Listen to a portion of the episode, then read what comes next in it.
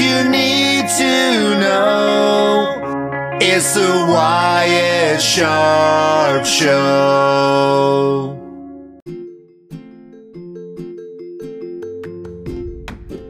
You're tuned into The Wyatt Sharpe Show.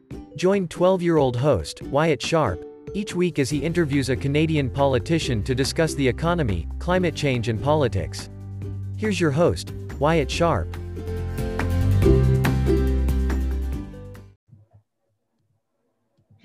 Hello, everyone, and welcome to the show. Today I'm joined by Mike Schreiner, the leader of the Ontario Green Party, as well as the MPP for Guelph. Hello, Mike, and uh, welcome to the podcast. Hey, Wyatt, it's a pleasure to be on. I hope you're having a good day. You as well. Okay, so my first question is uh, why did you want to get involved in politics? Why did you uh, want to run to be MPP? Um, why did you see yourself in the Green Party? There's multiple components to that question, um, but go ahead. Yeah, well, first, Wyatt, I've always been interested in politics ever since I was your, your age. Uh, I've been interested in politics, and uh, I grew up on a farm. And I joke with people that when my dad would put me on the tractor at seven o'clock in the morning and come back and pick me up at seven o'clock at night, and I would drive around in a circle all day, and I had to do something to entertain myself. So I would pretend like I was giving political speeches. And so I've just always enjoyed politics. Uh, in my early 20s, I became a bit disillusioned with electoral politics because of the role I saw big money playing in politics. And so I decided to start some food businesses and do a number of other things um, that interested me and I thought could bring about political change by being an entrepreneur. Uh, but I f- discovered the limits of that uh, when I was in my, let's say, mid 30s. And so I was looking looking around at the various political parties out there, and I was the most interested in the Green Party because three of the issues that concern me the most are addressing the climate and ecological crisis we face, addressing um, social justice issues, uh, particularly income inequality and racial inequality, and improving our democracy. And the Green Party was leading on all those issues. So I started volunteering for the Green Party and ultimately uh, decided to uh, run for office, uh, eventually run for leader, and then uh, run to be MPP. And my hope is, is I can make a difference for my community here in Guelph and help make Ontario a better place by bringing forward the Green Party's vision, values, and policies. Yeah, no, for sure. And I, I remember it was a his, uh, it was a historic night when you got elected in 2018 as um, a Green Party MPP because I, I believe you were the first ever Ontario Green MPP to be elected, correct? That's right. Uh, it was a very historic night. And uh, I think about the, in some ways, it's an honor to be the first Green MPP in Ontario history. And in other respects, there's a lot of pressure on me because I better do a good job or people will give up on the, on the Greens. Yeah, no, for sure. Okay, so my uh, my next question is, what do you? And I I actually just before I had you on, I spoke with Stephen Del Duca, and I asked him the exact mm-hmm. same question. What do you think, as the leader of one of the uh, opposition parties, is the Ford's government um, biggest mistake, or just something the biggest thing that you would have done differently if you were in the if you were in Doug Ford's shoes? And, and would you say that in general or specifically related to the COVID pandemic? Sorry, yes, yeah, spe- specifically related to the COVID pandemic. Yeah. Yeah, that's what I thought. So I I would have spent the summer preparing Ontario to prevent the second wave of the virus. And the premier spent most of the summer traveling around the province, doing a victory lap, almost doing campaign style uh, stops in communities across Ontario. And instead of getting ready for preventing the worst of the second wave. So I would have spent the summer getting our testing capacity up and running, our lab capacity up and running, making the investments in our long-term care homes to protect our elders, ensuring that we made the investments needed in our schools to reduce class sizes and keep our keep our schools safe. Because the bottom line is is the best way to minimize the economic damage and the public health damage caused by COVID is to contain the spread of the virus. And by not properly preparing us for the second wave, it's led to additional lockdowns, unfortunately and tragically, more deaths in our long term care homes in particular, and uh, a lot more economic damage than what was what what needed to be if we had properly prepared. What about on on the vaccine front? Is there anything related to vaccines that you would have done differently? Yeah, I think having a vaccine plan in place sooner so we'd have a smoother rollout would would would have been the approach I would have taken and I've been critical of the premier the fact that they uh, announced the vaccine task force only a couple weeks before vaccines were arriving in Ontario the fact that they delayed the rollout of the vaccines over the Christmas holidays at a critical time when we could have protected uh, more elders, the fact that there were delays in, in vaccinating elders, particularly in long term care, and the fact that the vaccine booking portal was not ready until March 15th. In my writing in Guelph, the um, public health officer here in Wellington, Dufferin, Guelph, started working on her plan way back in October and actually had an online booking portal in place well before March 1st. And as a result, people in, in my riding and in our community are fortunate because we're ahead of the curve uh, because better planning and preparation for vaccine rollout was done here locally. And I want that for all of Ontario. Okay, yeah. So my next question is on the topic of paid sick days. So uh, first of all, does the Ontario Green Party support paid sick days? And then also, what would you say to someone who's skeptical of where the money's going to come from or, or concerned that we don't have enough money to pay for paid sick day programs? Yeah, well, first of all, the Green Party absolutely supports paid sick days.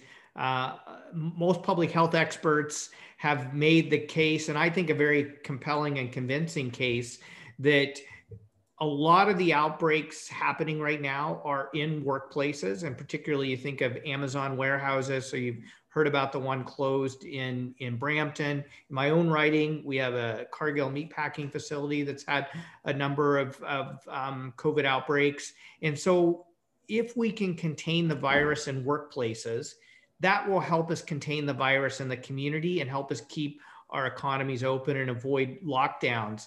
And too many workers are waking up in the morning and having this almost impossible choice. Do I, I don't feel well, but you know, do I go to work so I can pay the bills, pay the rent, or do I stay home um, and, you know, take care of myself, possibly prevent getting others in my workplace sick? but then I can't pay my own bills. And so far too many workers are faced with that choice. They're going into work and then the virus is spreading and that's hurting all of us. How we would pay for it. So, first of all, um, the federal government has a paid sick leave program in place. The premier likes to talk about that a lot. Um, I've been saying all along, let's have an Ontario paid sick leave program because the federal one falls far short of what is needed. And let's work on getting the federal government to help fund part of it using the existing funds they've set aside for their sick leave program. And on top of that, um, if the provincial economy is open and is strong, that will generate more tax revenue to pay for programs like paid sick leave versus allowing the virus to spread. The economy shuts down, revenues coming into government are lost. So, those kinds of investments that we can make in public health measures will actually help us economically and will therefore help the provincial budget. Okay, so now I'll move to talking about climate policy. So, um, Pre- President Biden has uh, canceled Keystone XL and is um, potentially on the way to cancel Enbridge Line 5. So, um, conservatives are saying that this is going to hurt the economy. And then um, obviously, some environmentalists are saying that this is good for the environment. So, what would you say to, let's say, uh, a voter on the fence, maybe, um, who's looking at, um, you know, the Green Party platform and the Conservatives platform, let's say, um, but is having trouble on the issue of pipelines? Yeah, I would say that the issue of pipelines is a huge wake up call to all Canadians of where the economy is going. And so, as Ontarians, we need to be making the investments and where the puck is going, not where it used to be. We have to be investing in emerging markets so we can create new careers and better jobs for people. And Ontario, in particular, is incredibly well positioned to have a made in Ontario supply chain for electrified transportation. We have the minerals and metals in, nor- in Northern Ontario and the skilled workforce and expertise to mine them. We have the auto parts assembly plants and again, the skilled labor force and expertise to assemble them into parts. And we have the ma- manufacturing facilities to make electric cars, electric pickups, electric buses, electric trains. That's where the economy is going. Ontario is incredibly well positioned to be a global leader in the in these emerging markets. And on top of that, I I would further argue that the same battery technology that goes into transportation will also be technology that's going to be utilized uh, for grid stability uh, in terms of battery storage to better utilize renewables. Those are all products and expertise that will not only can we manufacture for Ontario, but we can export to the world. And I think that's the best way to create good jobs and long-term prosperity for Ontarians. You mentioned about electric cars and stuff. So, um, how long would it take to transition to a green economy, and how much would it cost? Because I think that's one of the big things is um, people are concerned about the cost of transitioning to a green economy.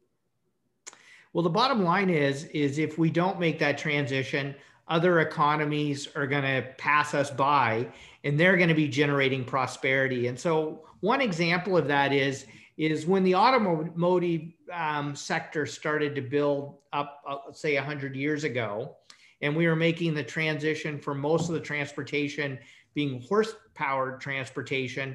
People looked at automobiles and setting up automobile factories and were like, "Oh my gosh, that's going to be way too expensive. How can we make this transition?" But fortunately, Ontario made those investments, made that transition, and we've become an automotive powerhouse, which helped power Ontario's prosperity throughout the 20th century. Electric vehicles and electrified transportation is where the world is going. I mean, look at General Motors. They've announced that they're going to completely phase out gasoline powered vehicles in their product lineup by 2035. I mean, that's only you know 14 years from now so i want ontario to lead that transition lead that revolution because that's where the jobs are that's where the prosperity is and we can't be left behind otherwise we're going to be facing plant closures and job losses okay so my next question is um, as, as we mentioned before uh, the Green Party won its first seat in 2018. Uh, they won your seat in the riding of Guelph. So, how can you expand on that one seat to other ridings in the province of Ontario? And then, furthermore, what are some ridings that you're going to uh, try and target in terms of being able to win uh, in the next election? Yeah, those are good questions, Wyatt. And I, will tell you, uh, my primary focus, uh, my first few years as an MPP, is to serve my constituents in Guelph, to be an exemplary MPP at Queen's Park, and to make sure I'm a part of delivering solutions to the people of Ontario. But now that the election is only a little over a year away, I'm starting to think about well, what what is the future and where can the Green Party grow? Uh, and I, and I think part of our growth is our approach to politics. Greens here in Ontario and across the country like to do politics differently. I think if you look at the way I conduct myself in the legislature, I don't engage in the hyper partisan name calling. I don't disagree just to disagree. Like I can be very critical of the of the Ford government. At the same time that if they do something that I support, I will support and work with them, not just oppose them because it's a different party. Same way with the NDP. If the NDP does something I like, I'll support it and speak out in favor of it. If they do something I disagree with, I'll be honest with people and say I disagree with this. Same way with the liberals. And I think people are tired of politics where people oppose just to oppose. And so, you know, I stick to my values, I stick to my principles, I stick to what I promised to my constituents. And if the conservatives bring it forward, I'll give you an example. Uh, I campaigned um, in opposition to a government run cannabis marketplace in Ontario. I campaigned that we should have uh, privatized small businesses. So when the conservative government brought that bill forward, I voted for it um, because that's something I'd campaigned on. Or I was very upset and very critical of the Ford government canceling Ontario's climate change plans, canceling rebate programs for electric vehicles, ripping up charging stations that were already in place and go parking lots. But when I had an opportunity to work with a member of the Conservative caucus on a bill to help electric vehicle drivers by making it illegal to park in an electric charging spot if you're not charging your vehicle, I was willing to work with the government member and we got that bill passed. And I took some heat from some of the other opposition parties, especially the NDP. Like, why would you work with a Ford government? They've done all these things that you're opposed to and you've been critical of. And here you are working with them. And my response to that was, yeah, I'm going to criticize them for the things that they do that I disagree with. But on this one thing here that we agree on, I'm willing to work with them to move things forward to make life better for people. Yeah, no, for sure. Those are definitely um, some good points. Um, so, uh, my next question is Many people, including small business owners, are calling on the government to lift health measures so they can reopen um, their doors and and start um, growing their their revenue. Uh, so does the Green Party support lifting lockdown measures and how quickly? Because I know that that's um, a big thing that um, op- the opposition parties are saying is they recognize that the economy has to open, but they think that the Ford government's doing it too quickly. So where's the Green Party at um, on this topic? Well, first of all, I want to go back to a point I made earlier is that if the premier had done more to prepare the province for the second wave, we could have avoided not all outbreaks and not all of COVID. Like I don't want to overstate that, but we could have we could have reduced the spread of the virus and reduced the economic harm that's been caused by having to combat the virus. So that to me is a really important point if uh, that we have to think about right now as we think about how we're going to move forward with our economy. So my my view, and this is backed up by the evidence, is is that the economy will not reopen and be successful and generate jobs and prosperity for people until we address the public health crisis. So if you look here in Canada, the Atlantic provinces have done a much better job of containing COVID. Their economic performance has been better. If you look at countries like New Zealand, Australia, many Asian countries that did a better job of preventing the spread of the virus, their economy has performed better. So the bottom line is, is until we get the, the virus under control by making sure we have solid public health measures in place, we're not going to see an economic recovery. And so that's what we have to get done first. That being said, all the measures we're taking need to provide a level playing field for small businesses. So the fact that big businesses like the large bo- uh, big box stores were able to stay open and sell non-essential goods while small businesses were closed was unfair, wasn't right. Um, the fact that the Ontario Business Support Program only allows a business to apply once for a grant, I think is insufficient. If small businesses, and I was a long-time small business owner, are asked to close to help protect the public, and I know a number of small businesses more than willing to do that, they need to be provided with the financial support so they don't go out of businesses. And then the final thing is, is any measures the government announces, and I've, I've said this directly to the premier, and I'll say it directly to you, Wyatt, is businesses need to be given more notice. So there have been times where you know the premier's announced like Friday at noon that they're going to close down Friday at midnight. And imagine like a restaurant, for example. I met with restaurant owners who had purchased like thirty, forty thousand dollars worth of food for the weekend, and then they had to shut down in less than 12 hours. So any notice needs to give businesses enough time to be able to properly plan. And then the other thing a number of businesses have said to me is they would rather stay locked down, get the virus under control, and then be able to open up that that would be easier than opening closing opening closing because there's a lot of costs uh, associated with having to open and close open and close open and close.